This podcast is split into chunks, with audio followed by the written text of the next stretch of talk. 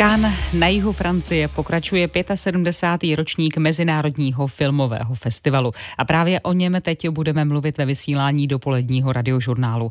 Letos na něj až na naprosté výjimky nemají přístup ruští filmaři a novináři, a to kvůli invazi ruských vojsk na Ukrajinu. I když, pravda, jedna taková výjimka se přeci jenom našla. Diváci mohli včera ve světové premiéře vidět film Čajkovského Žena. No a nejenom o něm vám teď víc řekne náš filmový publicista Pavel Sladký. Pavle, dobré dopoledne. Dobrý den, Cannes. Jak je to s tím filmem Čajkovského Žena? Jak to, že se vůbec dostal na ten festival? Film Čajkovského Žena natočil Kirill Serebrennikov, což je velmi zajímavé jméno ruského filmu.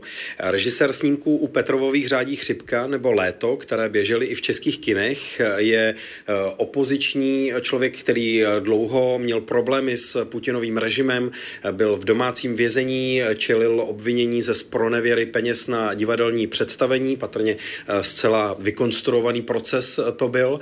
A zároveň jeho nový film Čajkovského Žena podpořil Roman Abramovič skrze svoji produkční společnost a tenhle ruský oligarcha je na sankčním seznamu většiny západních zemí.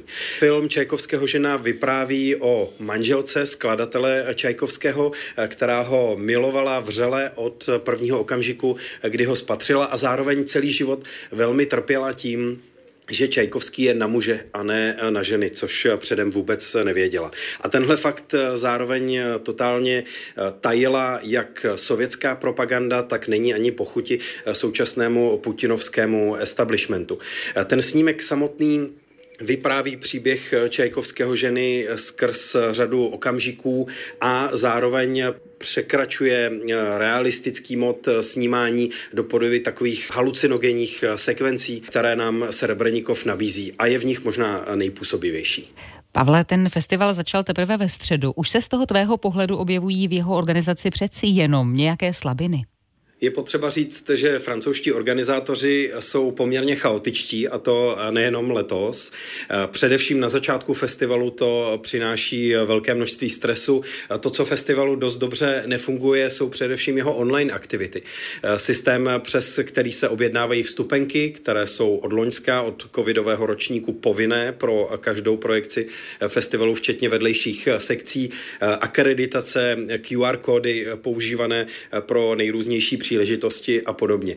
Čili tahle organizační stránka, a zvlášť ta, která je umístěná do online prostoru, je určitě nejenom podle mě slabinou Cannesského festivalu. To byl filmový kritik radiožurnálu Pavel Sladký z